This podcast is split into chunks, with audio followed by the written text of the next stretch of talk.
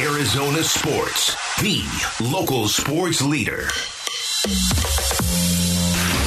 Newsmakers Week with Bickley and Marotta Mornings. The Arizona Cardinals. And it's our pleasure on Newsmakers Week 2023 here on Bickley and Marotta Mornings to welcome in the new head coach of the Arizona Cardinals. For the first time, we get to chat with him, uh, and he's been doing a lot of chatting recently. Uh, very busy with the media. Jonathan Gannon joins us here on the Arizona Sports Line. Coach, uh, I'm Vince. My partner is Dan. Welcome to the Valley. Congratulations on the uh, on the new gig. I appreciate it. Thanks for having me on, guys. Happy Friday. Yeah, same to you. Um, in this whole process, I, I, thought the timing of the Cardinals co- head coaching search was very interesting from my outside perspective. And I know you had interviewed with Houston, um, and the way it shook out, and you know the story that you told about getting notified by Howie Roseman after the conclusion of the Super Bowl. Hey, you're sticking around to interview with the Cardinals. All that being said, with you sitting in, in your office now uh, as the head coach of the Cardinals. Are you surprised that you're a head coach at, the, at this point? Did you think that maybe it was going to be put off into the future? Uh, yeah, I mean a little bit. You know, I, I obviously it's one of my goals. It was one of my goals to be a head coach, mm-hmm. and um, at the time when we went out to Arizona, the window, you know, kind of closed on me. I knew Arizona was still open, but didn't know I was going to get a chance to interview. So just like you said, you know, he, you know, we got done playing and Howie said, "Hey, Arizona wants to talk to you, and you're not going to get on the plane with us, and you're going to stay here and interview on Monday, and then, um, you know, uh, good luck to you." And you know, obviously they want they talked about trying to keep me, but uh, so I stayed and interviewed, and then uh, ended up staying the night. Interviewed some more on Tuesday, and uh, accepted the job. So that's how the NFL is. You you never know what's around the corner, and you know I want our team to be adaptable, but coaches, you have to be adaptable to every situation, everyone's time frame, how those things out works a little bit different.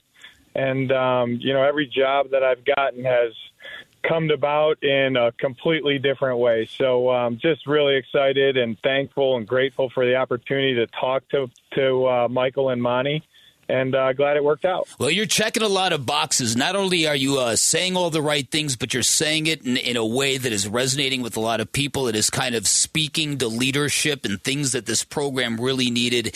Uh, so let's start there. Let's start with accountability. I thought it was fascinating at the press conference yesterday when you talked about hotspots in meeting rooms, and I thought to myself, "Oh, okay, real accountability is coming to this football team." Elaborate on how are you you are going to build that element of your culture. Yeah, you know, we just it's it's one of the it's a it's a factor that directly correlates with winning. You know, you doing your job at a high level, and everybody has different roles or jobs within the organization. And I'm not just talking about the players. Like everybody that's hired to be an Arizona Cardinal, they have a role in helping the player maximize themselves. And um, you you got to be accountable to that role because it's a it's a you know a, a business that's measured on winning and losing and um, and and that's okay if everyone understands their role and who they're accountable to. And um, you know, you got to do your job at a high level for everyone to be successful. And you know, I always talk about it with the with the players. It's like, you know, it's easy for them to to uh, understand. You have to do your job so your buddy can have success doing his. And it's the same thing with the coaches. You know, the the offensive line coach has to do a good job so the quarterback can do a good job with the quarterback, and vice versa on defense. And you go through it all the throughout the whole organization: the strength program, the athletic training program, the director of psychology program. Everyone has a role in in helping the players. You know, I, there was one time I got a question of uh, who's the most important person in the building, and I I answered the question as this: Well, who's picking the players? And that's the GM, right? And then they said, Okay, all right, all right, give me give me another answer. And I said, honestly, whoever is helping the player hit their ceiling, those guys are all important. The, the head coach isn't any more important than the assistant DB coach or the strength coach or the the head chef. We all have a role. Our roles are different, but we all have a role and they're really all the same to me as helping the players maximize themselves. So that's how I really feel and that's the culture we're going to have and it's going to be high accountability, but I think it's easy to have high accountability when everyone knows exactly what their role is and what they're responsible for. Jonathan Gannon, the head coach of the Arizona Cardinals, our guest here on Newsmakers Week 2023 uh, about hitting ceilings. And another one of the things that you've really pushed out there is this this idea of adaptability uh, uh, on defense. We'll, we'll, focus on that because adaptability is uh, as a curious subject. In particular, to one player for a lot of Cardinals fans' minds, Jonathan, and that is Isaiah Simmons, who obviously is uh, worlds of talent. Uh, he struggled to find a consistent role in, in, in, this defense for, for three years, but showed some flash this year. Do you is there a plan for Isaiah Simmons? Do, do you foresee maybe just locking him in at one position, or or how do you attack that?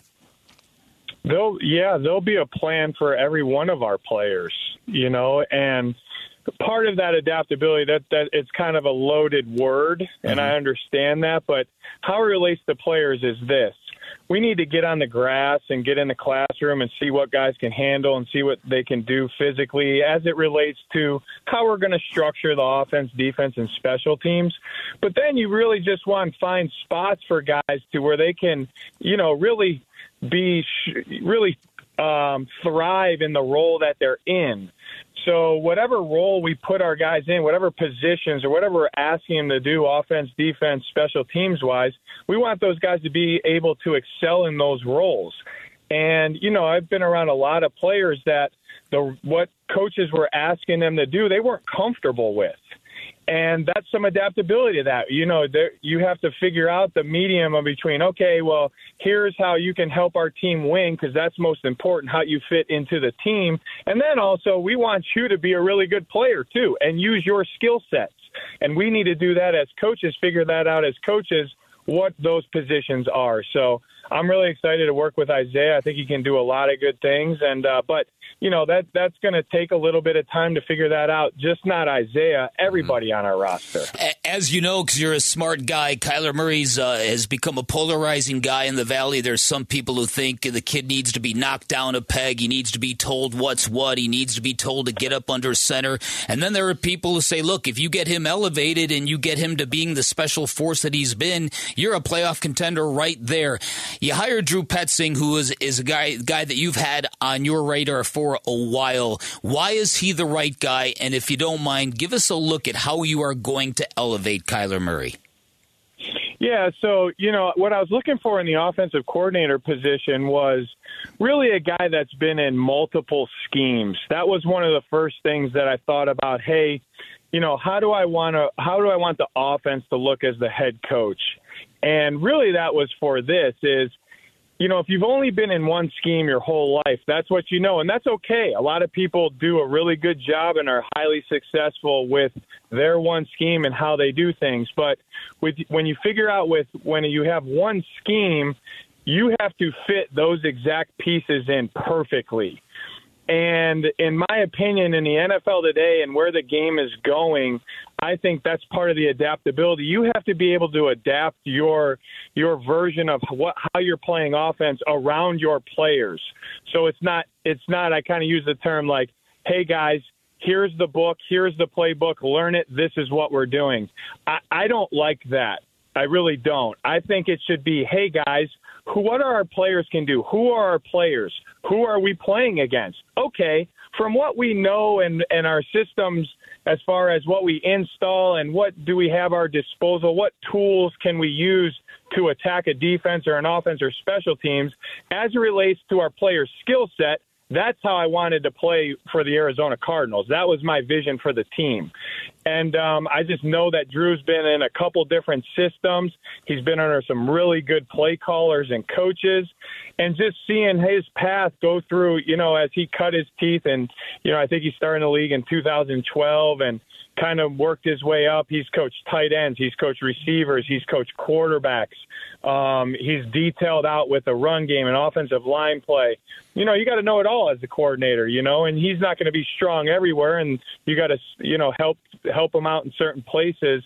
But just as his vision for, hey, here's the schemes I've been in. This is how we're going to use Kyler. It was very appealing to me, and you know, on top of that, I knew that he wanted to be a Cardinal, and uh, what I was looking for in all of our coaches, he has both of those qualities. You mentioned yesterday that, that accountability, discipline, these do not have to be negative things to players, and that and that your players are going to feel the difference from you as a coaching staff. And yet, uh, most people would say that if you give a football locker room too much rope, they'll abuse the privilege. So, where do you draw the line? Uh, Mark Schlereth, whom we both know very well, says a head coach is going to have to, at some point in time, instill a little fear. They have enough power to to really kind of get guys laser focused at all times. How do you draw that line? What do you think about that? Yeah, that that's not hard for me as long as you're honest and transparent. But basically, for anybody in this world, right? You give them a role. You tell them, "Hey, this is what I need it to look like." And then if it doesn't look like this, we have to adjust. And when it does look like that, if you do have a day where, hey, this is exactly what we're talking about, if you keep doing this, you fit into the team and we will win games, then you praise them and you love them up. But when it doesn't hit that standard of what we set for them, then we have to change our behavior. So it's really just defining what winning behavior looks like on a daily basis as it pertains to all five aspects that the players have to maximize themselves and hold them accountable to that. And players want to be coached. They want to be held accountable. They want to improve their game. Uh, and really, we want those guys to be able to really motivate them to do that for one, the team, and two, themselves. I want to see all these guys become great players, and certain guys have different goals. You know, certain guys on that I've been around. Hey, I want to be a Pro Bowler. Hey, I want to be a starter. Hey, I want to play ten years. Hey, I want to be a backup on this team. Hey, I want to make the practice squad. Hey, I want to make a hundred million dollars in my career. That's all fine as long as your priorities are the team first and then you. Yeah. And that's what we will stress to our guys, and that's what we're going to hold them accountable to. Eh, yeah, well, you listen, you're off to a real impressive start, my man. I thought it was even more impressive that everybody on that in that locker room wants to play you one on one in basketball. and when you told me yesterday you can still throw down, you can still dunk, which is good. Yeah, I, I feel like I will say this, you guys. I feel like I'm doing a lot of talking right now. The last 24 hours, I'm actually not. I'm actually. I'm really. This is. This might. I don't know. This might uh, fool you a little bit. I kind of live by the mantra of speak softly and carry a big stick. So I, I'm not a big talker, to be honest with you guys. I, I want to get to work, and uh, the proof is in the pudding. Good. Well, thank you so much, Coach, for uh, joining us. that pudding. yeah, appreciate it, yeah, Can't wait to see what this all looks like. Thank you so much for joining us. So we appreciate my, it. So does my two-year-old. I'll tell you that. see you, man. Thanks, Jonathan. Thank you, guys. I appreciate you, man. Look forward to talking again. Yes, definitely soon. Jonathan Gannon, head coach of the Arizona Cardinals.